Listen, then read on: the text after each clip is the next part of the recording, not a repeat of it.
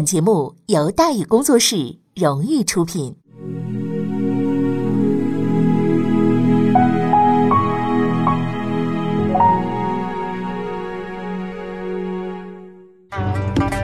说书唱戏劝人方，三条大道走中央，善恶到头终有报，人间正道是沧桑。给您续上一杯茶，我慢慢的说，您细细的品。听大宇话说。明朝除了咱们广播直播以外啊，我们还在喜马拉雅独家网络发布。各位呢可以登录喜马拉雅手机和电脑客户端，搜索“大禹茶馆”，选择收听。上期节目咱们说到哪儿啊？咱们说到首发败绩，祖承训兵败平壤，混混出山，沈维敬赴朝和谈。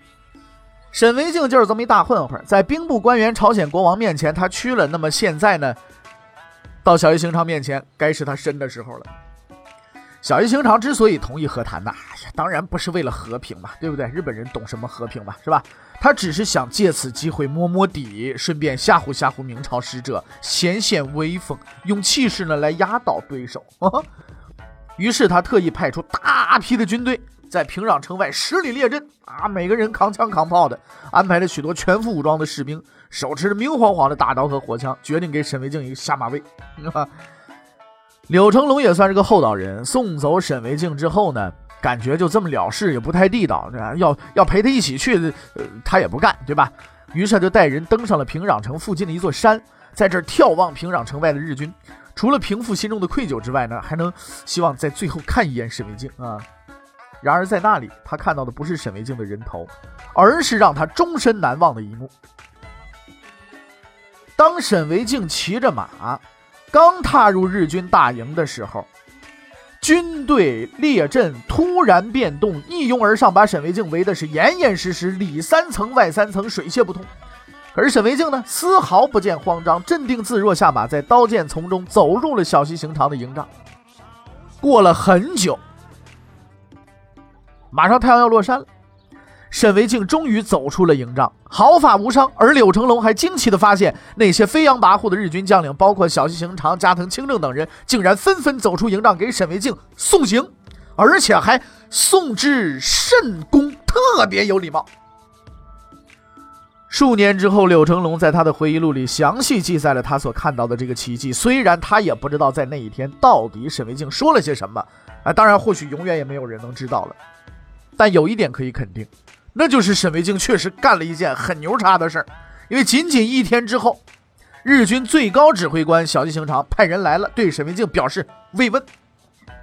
来人慰问之余，也带来了小西行长的钦佩，说：“阁下在白刃之中颜色不变，如此胆色，日本国内亦未曾见识。”嚯，日本人来拍马屁来了，沈维敬却只是微微一笑，说了一句牛到极点的话：“哈哈哈。”你们没听说过唐朝的郭老令公吗？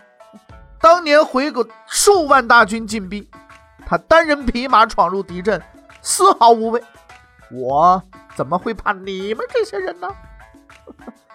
郭老令公是谁啊？郭子仪呀，是吧？曾把安禄山打得落荒而逃，是平定安史之乱的主要功臣，不世出之名将啊。相比而言，沈维敬啊，小人物，指甲盖那么大，但是呢。他的这一个时候，这一种做派足以与郭子仪相比，而且毫不逊色。因为他虽然是个混混，但是同样无所畏惧。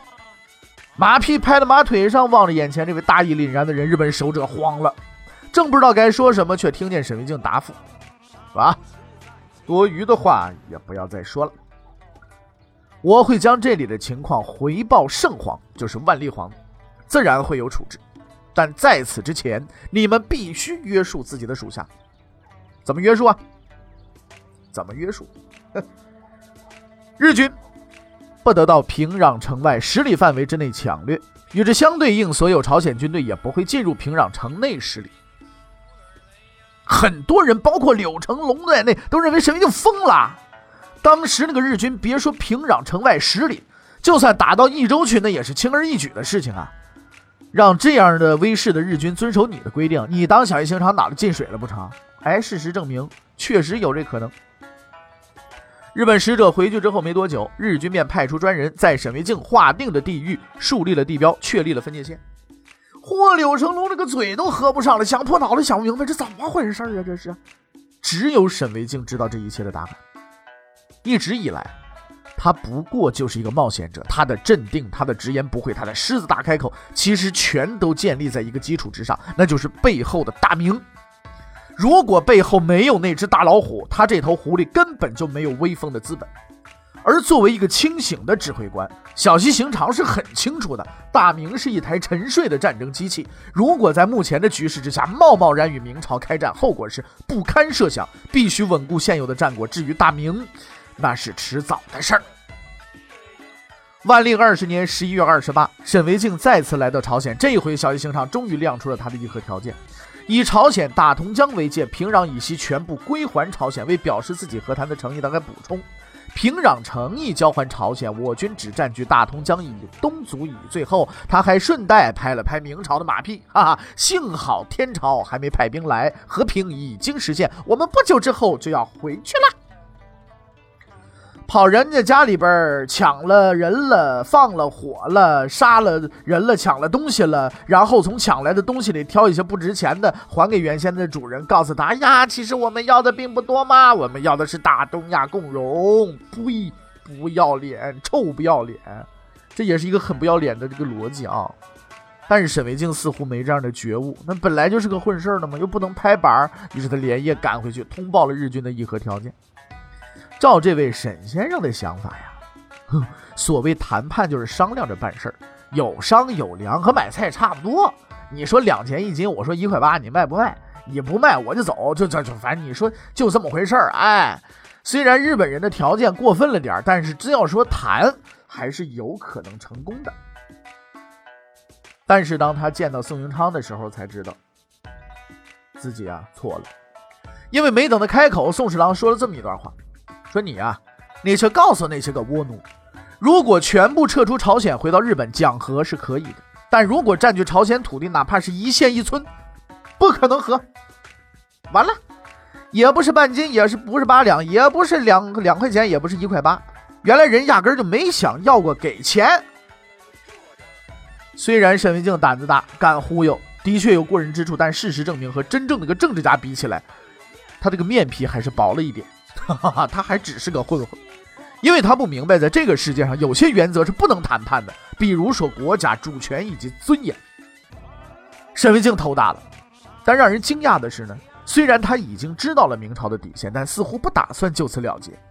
根据多种史料分析，这位仁兄啊，把和谈当成自己的毕生事业了，并且一直在不懈努力着。在不久之后，我们还将看到他的身影。而在宋英昌看来呢，目的已经达到了，因为他苦苦等待的那个人已经做好了准备。宋英昌等的人是谁啊？他叫李如松。李如松是李成梁的儿子。以往我们介绍历史人物，大致都是从家世说起的，爷爷是谁，爹是谁之类的，一句带过，然后再说，哎呀，主角，是吧？但是对于这位李先生，只能破例了，因为他爹啊比他还有名。作为明朝万历年间第一名将啊，就是首辅申时行说的，李成梁是一个非常出名的人物，特别是蒙古人一听这名字，嚯，腿就打哆嗦，转筋啊，差点尿裤子。李成梁字汝器，号银城，辽东铁岭卫人，就是今天铁岭人啊，大城市是吧？这位仁兄呢，是一个超级传奇人物，四十多岁才混出头，还只是个小军官，不到十年成为边界第一号人物，风头压过了戚继光，不但当了总兵，还成了伯爵。嗯，当然了，这一切都不是白给的。人家那个真刀真枪，踏着无数人的尸体，主要是蒙古人的尸体，扎扎实实打出来的。据统计啊，自隆庆元年到万历十九年，大概二十来年啊，李成梁呢年年打仗，年年杀人，年年升官，从来没消停过。平均每年都要带上千个人头回来报功，杀的蒙古人是魂飞魄散的，搞得后来蒙古人出来抢劫，只要看到李成梁的旗，什么话别说，掉头就跑。事实上，这位仁兄不但故事多，还是个影响大明王朝命运的人。关于他的事情，咱们后边再讲。这里咱们要说的是他儿子李如松。李如松字子茂，是李成梁的长子，时任宣府总兵。说起来呀，宋英昌是兵部的副部长，明军的第二把手，总兵呢都是他的下属。但是作为高级领导，他却一定要等李如松。之所以如此不要面子，绝不仅仅是因为这个人能打仗，实在是迫不得已。说起来也是一肚子苦水。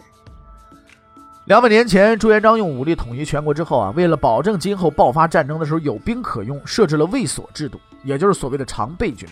但他吸取了宋代的教训啊，宋代吃大锅饭养兵千日也用不了一时，实行啊，他实行什么叫军屯制，并且划给军队呢土地，这就是当兵的平时耕地当农民，战争的时候呢，呃，打仗当炮灰，啊。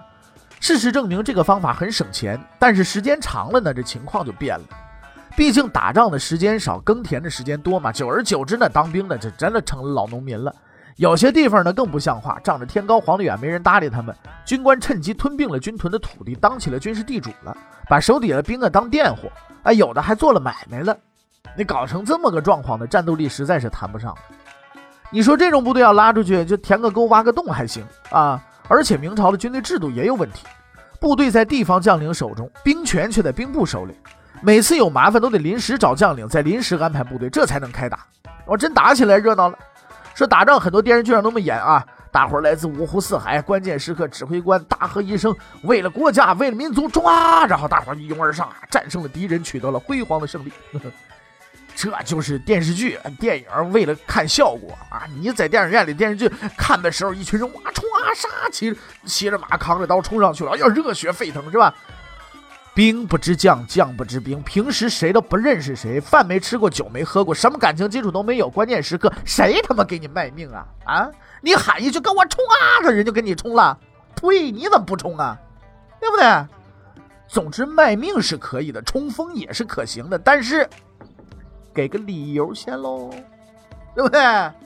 在很长一段时间内，大明王朝都找不着这个理由。所以明军的战斗力是一天不如一天，黄鼠狼下耗子一窝不如一窝，仗也是越打越差。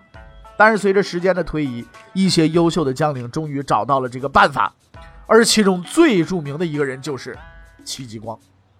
这个办法，这个理由是什么呢？用一句经典电影台词来概括，就是跟着我有肉吃。很多人都不知道，戚继光的所谓戚家军呢，其实并不算明朝政府的军队。而是戚继光的私人武装，因为从征集到训练都是他本人负责，从军官到士兵都是他铁杆。除了戚继光之外，谁也指挥不动这支部队。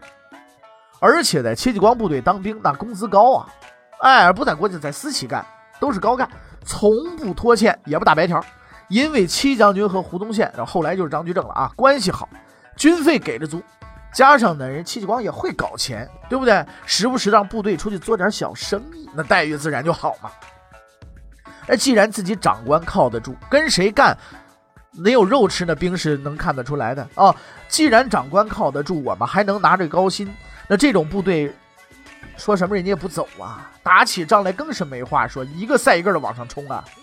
后来戚继光调去北方，当地士兵懒散，戚继光二话不说把戚家军调来了，当着所有的人的面进行操练。那一天是天降大雨，整整一天，戚家军在雨里边站了整整一天，鸦雀无声，丝毫不动。在这个世界上，没有无缘无故的爱，也没有无缘无故的忠诚。但要论在这方面的成就，戚继光还只能排第二，因为有个人比他干得更出色，谁呀？李成梁。戚继光的戚家军有一流的装备、优厚的待遇，是明朝战斗力最强的步兵。注意啊，步兵，但他们不是唯一的精英。在当时，还有一支能与之相匹敌的部队——辽东铁骑。作为李成梁的精锐部队，辽东铁骑可谓是当时最强大的骑兵，作战勇猛，而且行动迅速。来去如风，善于奔袭，那是李成梁赖以成名的根本。那个执行力，对吧？你现在咱们说，也企业当中呢，就是哎呀，员工要有执行力。你个当领导的，你天天克扣员工的工资，每天呢就在那门口守着，看哪个员工迟到了，你你你你说你就这么扣法，哪个员工告诉你能有执行力啊？啊，不炒了你才怪呢！当领导的别舍不得那几毛钱，对不对？当然了，李成梁呢，他确实舍得钱，拥有这么强大的战斗力，是因为辽东铁骑的士兵们不但是收入丰厚、装备精良，还有着样戚家军都没有的东西，什么东西啊？土地呀！也和戚继光不一样，李成梁啊是一个有有政治野心的人。他在辽东是土生土长，那是地头蛇，也没有封侯非我意，什么但愿海波平的高尚道德。在与蒙古人的作战过程当中呢，他不断的扩充着自己的实力。为了让士兵更加忠于自己，他不但大把的花钱，还干了一件胆大包天的事情。在明代，驻军有自己的专用土地，以用于军屯，这些土地都是国家所有，耕种所得也要上缴国家。但随着时间推移，很多军屯土地啊都被个人占有了，既当军官打仗，又当地主收租，兼职干的是不亦乐乎。当然，这行为是违法的啊！如果被朝廷知道，是要惹麻烦的。所以一般人呢，也就种点地，搞点小外快，就这么着，还遮遮掩掩，不敢声张。李成梁呢不一样，太生猛了，不但大大方方的占地，而且把地都给分了。但凡是辽东铁骑的成员，基本上人手一份啊。贪了国家的粮也就罢了，连国家的地他都敢私自分配。按照大明律令，这和造反也差不太远了。掉脑袋，全家抄斩，那就是板上钉钉的事儿啊，对吧？但事实证明，李成梁不是木板，而是板砖，后台极硬，来头极大，还很会来事儿。张居正在的时候，他是张居正的嫡系；张居正下去了，他又成申时行的亲信了，谁也动不了他一根手指头。如果说按这个马克思主义阶级理论来这个分析的话，李成梁的士兵应该全部都是算地主，他那个部队就是地主集团，那真是平民的没有，良民的不是。有这么大的实惠，自己背后又都是自己家的土地，那他这干起活来当然就不一样了，对不对？就好像现在说有些企业这么来啊，就是在做一个项目的时候呢，给员工分股，哎，或者让员工参股。对吧？这个事儿是成为你自己的事儿了，你干起来还没劲儿吗？当然有劲儿了，对不对？像我这样的是吧，天天给人干活的人，我的劲儿哪来的？不是从这儿来的，我 这我是有崇高理想的哈，我给自己抬高一下，是吧？但是呢，真的，你如果说你员工手里边有这个股份，那你说这个活他干起来，他是不是用心用力？他是不是执行力就强？对不对？就是这个道理。李成梁手底下兵。哦，我们守卫的这个城池，城墙背后的地都是我们的，是吧？这块我家，这块我兄弟家的，我凭什么让给你？那打仗当然上阵了之后，人家来抢，当然不愿意了，对吧？所以其实这这就是这个概念啊，这个跟疯子似的都往前冲，哎，再说了，抢下来的地盘，那我们也分呐，对不对？那是好处大大的，那地盘是自己的，兵也是自己的，想干什么干什么，无法无天。对于这种人，今天我们有个通俗的称呼，叫什么？军阀。对于这些，朝廷当然知道，可是没办法，因为李成梁守备的这块地方兵荒马乱，别人来都不行，镇不住，就李成梁镇得住。你把他撤掉或者干掉了，谁帮你干活啊？是吧？所以自嘉靖以后啊，朝廷对这类人都非常客气，特别是辽东。虽然万历十九年李成梁退休了，但他儿子还在呀。你要知道，军阀这个儿子那还是军阀呀。而作为新一代的军阀武将，李如松更是个难伺候的主。李如松怎么难伺候啊？欲知后事如何，且听下回分解。